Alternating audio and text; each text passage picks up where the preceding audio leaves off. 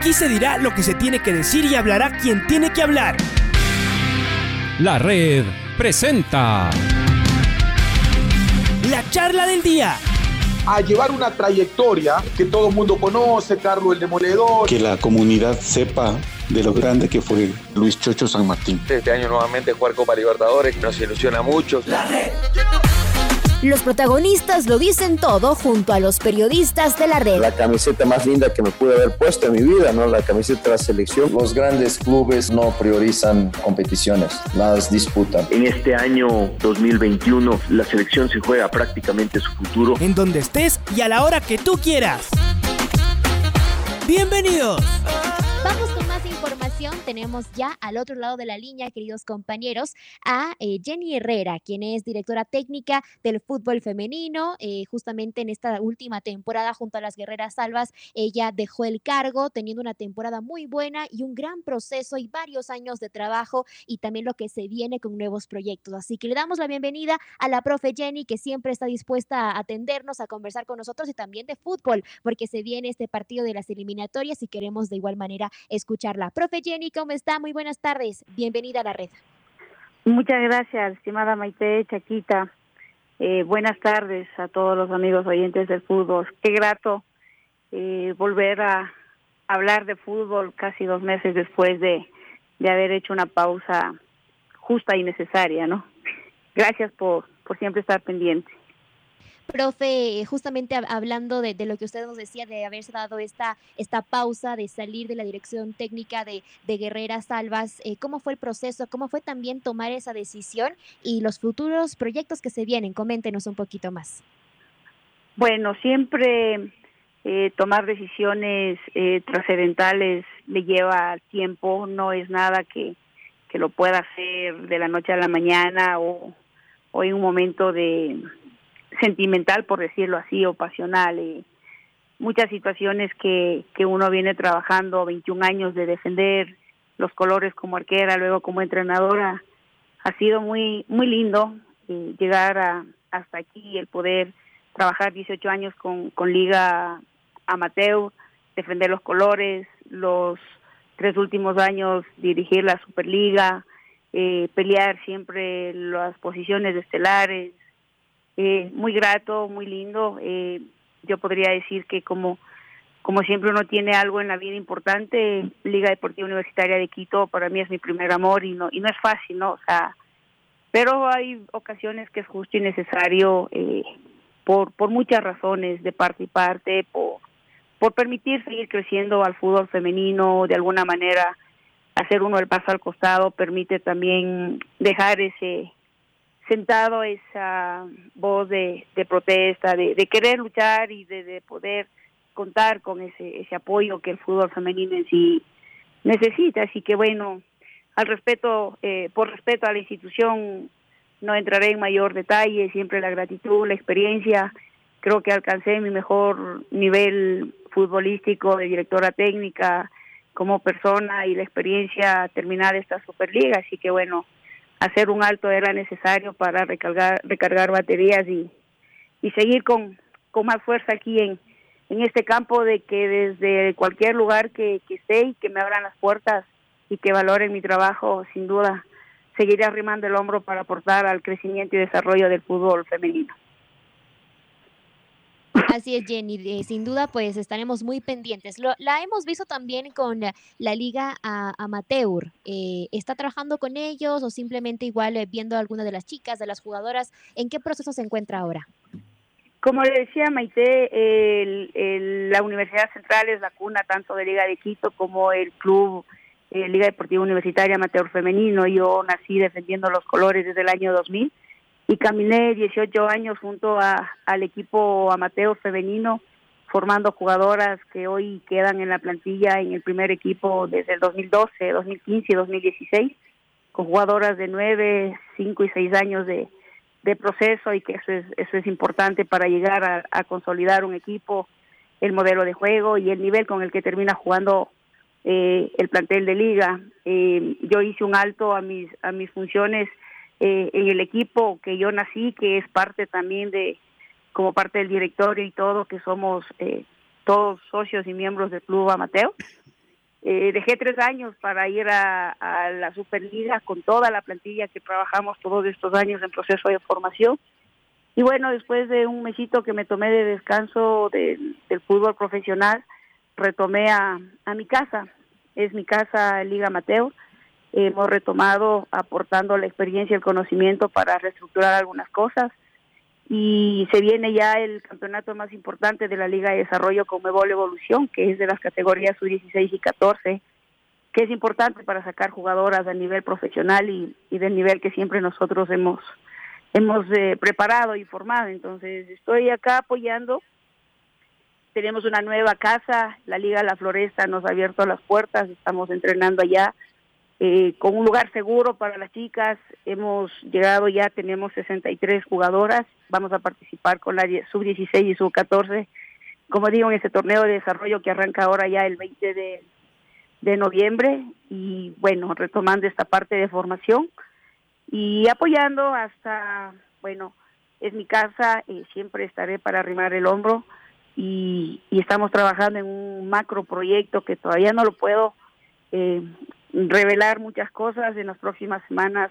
Ustedes serán los, los medios de comunicación los primeros en, en conocer y saber que se, se, hará un lanzamiento muy lindo en, en pro del desarrollo y de formación justamente integral de, del fútbol femenino para, para sacar jugadoras integrales de valores que juegan al fútbol y que aporte al nivel también para la selección y, y a la Superliga. Entonces, estamos en un lindo proyecto trabajando, asumo que vamos a tardar en un par de semanas se hará ya público todo esto y cuando esté ya el, el proyecto culminado y, y bueno, las autoridades también lo consideren oportuno hacerlo.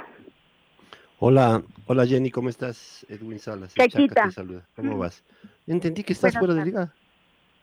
¿Mandé? ¿Entendí que estás fuera de liga o qué? ¿O escuché Yo mal? puse mi renuncia el 17 de septiembre. ¿Y por qué? Jugamos la última fecha el 29 de agosto. Y como le decía al iniciar la la la la, la rueda de la entrevista, me mantuve al margen de todo por, por respeto a la institución que, que me abrió las puertas, que me vio nacer, por respeto a, a las jugadoras, a mis chicas que fueron incondicionales conmigo y por mi ética profesional. Eh, quisiera no entrar en mayor detalles como Bueno. lo he manifestado. Es importante saber que trabajé, que me entregué 24/7, entregué el 300% yo y mis chicas y bueno, el objetivo tuvimos siempre claro. Invertimos tiempo, recursos, juventud y creo que ahora es importante que las chicas también sean valoradas y reconocidas por lo menos con un sueldo básico que creo que es lo mínimo para poder ejercer el fútbol profesional y porque también tienen que seguirse preparando, hacer una carrera universitaria paralelo al fútbol, formar de manera integral, entonces es una manera de, de seguir luchando por el fútbol femenino, tratando de no ser cómplice de algunas cosas que, que uno considera que aún nos subestiman mucho y nos marginan al fútbol femenino. Sí, Hay sí. que seguir trabajando y aportando mucho desde el lado que te permitan y que te, que te valoren lo que haces. Sí, esto hay que entenderlo desde adentro, porque ver desde afuera, no decir nada, uno como que piensa que a sí mismo ya está bien. Yo te hablo desde la experiencia. Yo tengo dos nietos y tú le conoces a una de ellas, a Martina, que le encanta el fútbol, que quiere jugar al fútbol. Pero uno al ver el trato, no digo específicamente de X club, el fútbol femenino está creciendo, si es que cabe el término decirlo así, eh, pero en un camino muy, muy empedrado, muy duro. No sé si hay un trato de tipo profesional, un sueldo digno para hacerse futbolista. Entonces yo hablo con Martín y le digo, tiene que ir a la par el estudio, porque Así vivir es. de esto no va a ser posible, no es fácil. Por ahora, en Ecuador, no es fácil. Entonces a veces esto, esto cuesta, esto duele, Jenny. Sí, sí, sí, justamente al nosotros tener un, un equipo formativo como Liga Amateur en el que se hace un esfuerzo bárbaro para, y es plata y persona muchas veces de las chicas, de los padres, del cuerpo técnico, para que ellas puedan alcanzar un nivel eh, futbolístico eh, necesario para llegar a ser parte de una plantilla de un equipo profesional que participe ya en la Superliga. Ellas, nosotros, los padres, se hace una inversión, tiempo, juventud, recursos, estudios, sacrificios que me encantaría que 24 horas, un día, un periodista, una periodista viva junto a una profe, a una profe mujer, a una jugadora, y conozcan la historia y luego la, la comuniquen y la escriban. Es muy diferente, hay una distancia muy grande del fútbol masculino al femenino.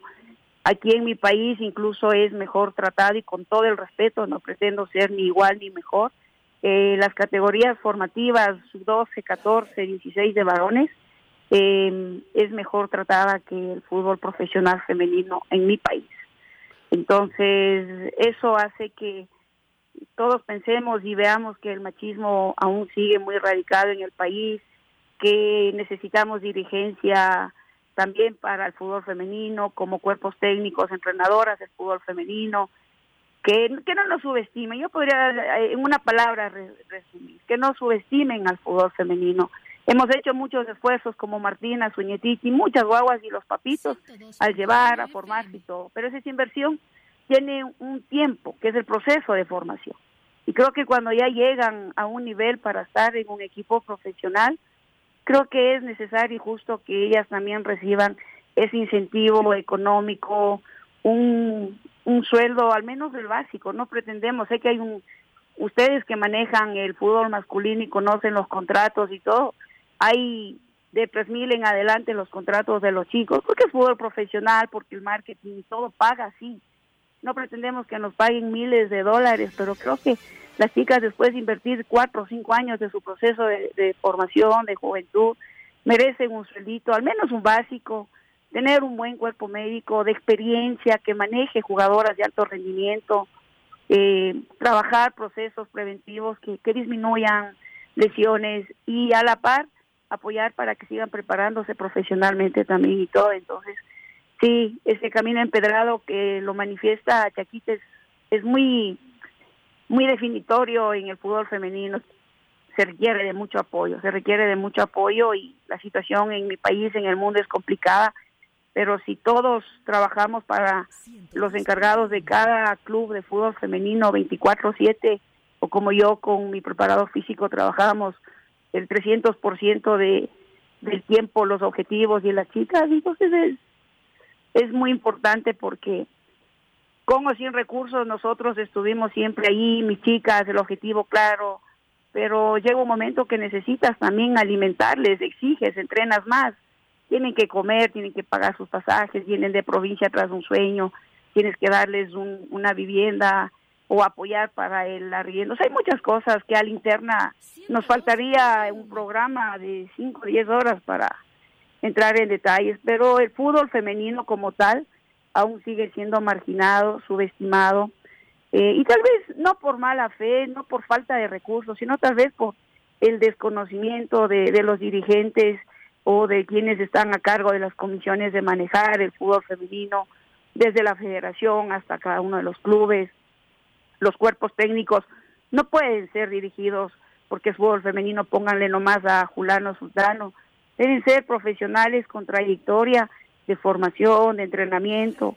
Las mujeres tenemos una manera diferente de trabajar. Al varoncito le pones la pelota, le dices juega, le carajeas, le gritas y con eso ahí está. Le des agua, le des refrigerio, le des proteína, le des medicinas, no pasa nada.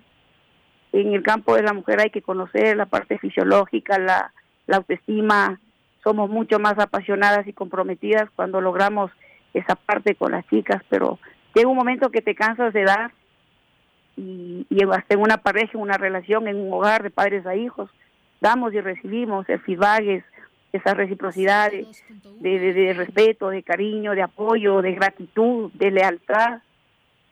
Y no puedes trabajar, trabajar, trabajar y llega un momento que dices, bueno, o te conviertes en cómplice de ese maltrato o te haces a un lado como muestra de rechazo a lo que ocurre y decides seguir trabajando por el fútbol femenino desde, desde donde te permitan. Porque yo seguiré aportando y apoyando al fútbol femenino hasta el último segundo que Dios me brinde salud y vida, eso sí tenganlo claro. Y como dice Maite, por eso es que me ven en el club en el Liga Mateo femenino, que viene desde el 95, que tiene su propio club, vida jurídica, de ahí nació todas las jugadoras que están no solo en liga ahora, en la selección, en muchos otros equipos que hemos sido una cantera de formación. Entonces, si ese es mi, mi legado y esa es mi fortaleza, hay que seguir preparándome y seguir impartiendo desde el, desde el lado que yo tenga la oportunidad y sea valorado ese trabajo. Ay, bueno, nos acabamos de... El motivo de la llamada contigo, y habíamos coordinado con Maite, era otra cosa, pero ya había que topar este tema, hablar, que habrá tiempo. Hay que hablar mucho todavía del fútbol femenino. Me parecería ser que hay que ser un poquito más eh, abiertos, transparentes y decir la verdad. Y tú acabas de decir exactamente la verdad de lo que pasa en el fútbol femenino y cómo les tratan a las futbolistas. ¿no? Todavía existe este machismo. Y al frente del fútbol femenino tiene que estar gente con mucha más razón, experimentada, que conozca del tema. Jenny, te llamábamos porque como conoces de fútbol, estás en el fútbol, queríamos también escuchar tu opinión de la selección nuestra del Ecuador de varones. Que a veces a ustedes les llaman, les, les buscan para entrevistarles y hablan del fútbol femenino y está bien. Pero yo quería manifestar que ustedes también analizan, ven fútbol, saben fútbol y, y me gustaría escuchar tu opinión de esta selección ecuatoriana que va a jugar frente a Venezuela. Estamos en el tercer lugar, camino al Mundial, parece que estamos bien. ¿Qué opinión tienes? ¿Qué te parece esta selección ecuatoriana? Bueno, qué lindo, Chaquita, qué lindo, como dice, que podamos interactuar. El fútbol al final es fútbol y es jugado por hombres y mujeres con las mismas reglas de juego y un balón y tenemos los mismos sueños y objetivos. Me encantaría que, que también topáramos cuando se convoca a, entrevistas de fútbol masculino, aparte del fútbol femenino o cuando jugó la selección ahora que la fecha anterior FIFA estuvo Venezuela, Ecuador acá, que se involucren más medios de comunicación, que vayan los entrenadores de la Superliga. Lindo, lindo Chaquita, muchas gracias, es una pregunta muy linda. Eh, nada, yo empezaré diciendo que primero al frente tenemos un entrenador de jerarquía como Gustavo Alfaro. Yo le admiro mucho su, su experiencia, su trayectoria, yo lo sigo de cerca desde antes que lo convoquen o lo nombren entrenador de la selección en pandemia tuvimos ya de invitado en un Zoom de, Liga Femenino eh, que nos comparta sus experiencias de fútbol. Es una persona que sabe mucho y que no se guarda sus conocimientos y su experiencia para impartir. Creo que ese es uno de los puntos más importantes y fuertes del profe, con todo el respeto, para llegar a los chicos, para desarrollar esa motivación y sobre todo esa, esa lealtad y esa armonía, esa alegría que uno ve al jugar el equipo en cancha que cuando llegan a la selección no importa si si el, el jugador que, que llega de, de, un club de aquí de la costa y, y se integra a, con otro equipo de la sierra están vistiendo la misma camiseta y juegan eh, por un solo objetivo y un solo color. Y eso es digno de resaltar. Creo que es muy minucioso a la hora de trabajar y otra cosa que es crucial que ha tomado en cuenta la juventud. A mucha juventud en la que uno puede ir trabajando esa formación integral, como la parte de valores, del respeto, puntualidad y a ello eh, lo táctico. Perdón que, que hable más como en... Ah, hablas como entrenadora, ¿qué quieres que te pero, diga? Eres entrenador. Correcto, correcto, entonces yo lo miro así y antes de, de, de juzgar una alineación o algo, primero yo me quedo pensando eh, qué debe haber ocurrido en Camerino, en los entrenamientos, ¿sí?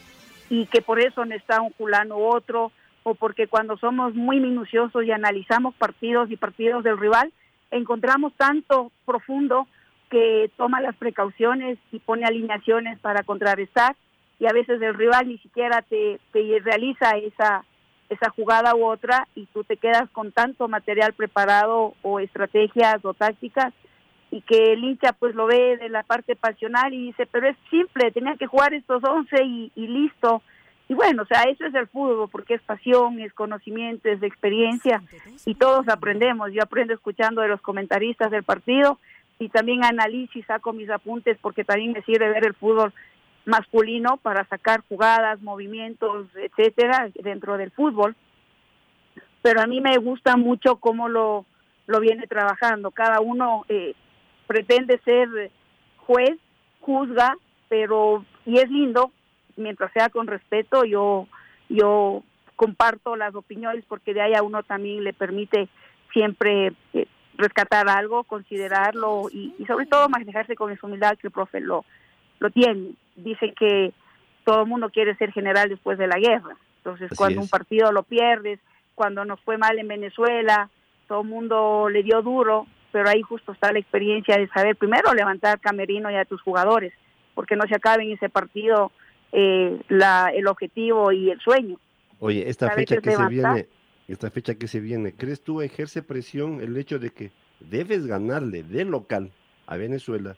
Primero, Así es. Vas, a, es- eh, vas a enfrentarte al último en la tabla y tú estás Y tercero. son los más peligrosos, Chaquita. A ver, Los eso, eso, quiero tu análisis. peligrosos. A ver, Por supuesto, los últimos, primero, son los más peligrosos porque se juegan sin presión, más siempre la motivación, porque son profesionales y el ser convocados a una selección siempre será una motivación y ese plus de saber que es tu vitrina y que puedes ser luego convocado a otra selección y que en el club que estás jugando te valoren más y luego te pueda ver otro club que te puede ofertar más.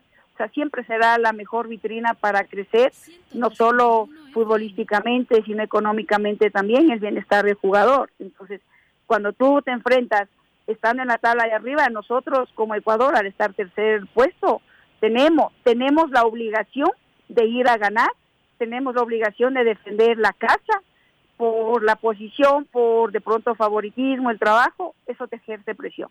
Y eso tiene que saberse manejar en entrenamiento y en camerino con los chicos.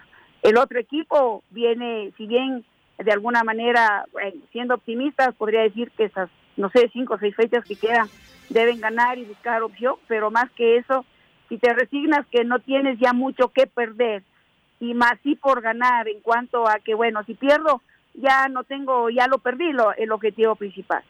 Pero si vas jugado sin esa presión, vas a jugar con la motivación de ya les ganamos en Venezuela, los podemos ganar acá, le conocen, eh, psicológica y emocionalmente, eso es un aliciente al jugador que viene sin presión y que su juego lo desarrolla mejor, toma mejores decisiones, ideas rápidas, el juego funciona, el pase, el control está, porque cuando un jugador de pronto está presionado, estresado, eh, la parte psicológica le juega una mala pasada, se te contraen los músculos, te pones rígido, no puedes controlar bien y te equivocas en los pases. Y eso a veces le damos duro al jugador, pero pasa porque no sabemos, el jugador está presionado, estresado, tuvo un mal momento, no sé si descansó bien, algún problema familiar y eso lo maneja el cuerpo técnico. Entonces, nada, el partido de mañana, eh, perdón, del jueves va a ser un partido lindo. Lo vamos a ganar, Chaquita. Tenemos la obligación y tenemos equipo. Así que no, Ahora, a, a siempre confiar en, en nuestros chicos y en nuestros profes. ¿Qué te dice este planteamiento o esto que pretende Gustavo Alfaro? Gabarín, Gabarín, que estoy pensando en Liga yo. Eh, Domínguez, Día Domínguez del portero, Castillo, estará eh, Torres, estará Hincapié y por izquierda posiblemente el Chavo Cruz. Se piensa que se jugaría con tres volantes, con Grueso, con Caicedo y con Méndez. Y arriba, abierto a la izquierda, la sorpresa, el Corozo, Ayton Preciado acompañando y el jugador eh, Angulo en la delantera o, este chico Jordi, Jordi Caicedo. Eh, poner tres volantes de estas características de local ante Venezuela, con buen manejo de pelota como lo tiene Méndez el propio Moisés Caicedo, ¿te habla de un equipo ofensivo, crees tú? Sí, yo creo que los todos los chicos que son vo- convocados a la selección están en condición. Obviamente unos llevan ya un proceso de formación y experiencia mucho más maduro que los otros, pero si el entrenador los los pone viendo cómo es su, fue su desempeño el partido anterior, el partido eh, de su liga local, eh, es eh, obviamente porque sabemos que no no podemos contar, eh, tienen un partido de suspensión, eh, nuestro marcador eh, lateral izquierdo de cantera Pervis, de, Pervis de de Liga, Pervis, no estará Mena. eh, Mena. Entonces, ante eso también debe buscar un, un juego similar. Ahora, si el profe considera que acá le hacemos un planteamiento de vamos a jugar en altura, ellos vienen del llano, son muchachos que acá son un juego rápido, la juventud te da para eso, tienen hambre de, de, de, ese gol, de, de, también ser considerados. Eh, a mí la, la, la, defensa me parece muy, muy, muy bien. Castillo, Cruz, que están aquí en el campeonato eh, nacional y que ya lo manejan muy bien el, el medio, experiencia y la jerarquía, perfecto. Los dos centrales que igual lo están, hincapié que ya viene defendiendo hace, hace rato que llegó y se afianzó en la, en la posición de, de titularidad del equipo. Pues, y de Domínguez ni se diga, ¿eh? Le dieron duro en, en el último partido que salió, que, que fallamos, que perdimos y regresó más vivo que nunca, como dicen. Y el fútbol es eso, ¿no? Es, es pasión, es, es un poco ese, ese amor que todos queremos ganar, unos pasionales, otros más críticos, otros con más eh, profesionalismo, como la prensa, eh, que tampoco todos son igual, ni malos ni buenos, siempre hay de, de todo un poco y eso creo que permite conservar también el, el equilibrio y, y, mantener ese ese amor que, que, nos une a todos al final el, el fútbol. Mañana va a haber un buen partido. Sí. Vamos a jugarle aquí en Quito. Eh, va a ser un juego rápido va a ser un juego rápido, ese ese 4-3 que es defensivo, pero si tenemos el, el desborde por las bandas, vamos a ser muy ofensivos. Usted sabe de lo que juega Chavito, conocemos todos del, papel que viene desempeñando Castillo, que, que llegan a la línea de fondo, que, desbordan, que meten centros, que uh, ponen balones para gol e incluso pisan el área. Así que es bueno. A veces estamos acostumbrados a ver lo mismo, los mismos, y le tenemos un poquito el miedo al cambio. Eh, y ese es uno de los errores que tenemos, o por lo que muchos técnicos no arriesgan a, hacer los tres cambios o los cinco cambios eh, en cada uno de sus partidos a, a los jugadores. Sí, Porque, tenemos buenas alternativas. En las variantes hay buenas alternativas. Maite, ¿Sí? Lucho, algo más con nuestra invitada, nuestra querida Jenny. Bueno. Todo bien, mi querido Chaquita. Nos quedó bastante claro lo que nos, nos comenta la, la profe Jenny desde el punto de vista de ella como directora técnica. A mí me encanta conversar con una dama sí. de fútbol y del fútbol a todo nivel. ¿Por qué solo el fútbol femenino? Es cierto que es donde ellas están y hay que seguir hablando del tema. Pero es que acaba de escuchar usted la opinión de una entrenadora pensando qué es lo que puede hacer nuestra selección, ¿ah? cómo, cómo se puede jugar y cuál es la idea que más o menos tendría el técnico Gustavo Alfaro. Mi querida Jenny, te envío un abrazo y te estaremos contactando para que nos vayas contando cómo va, porque si decías bien, tomarse un airecito, respirar un poquito y volver, ¿no? Nos contarás qué proyectos tienes y a dónde apuntas.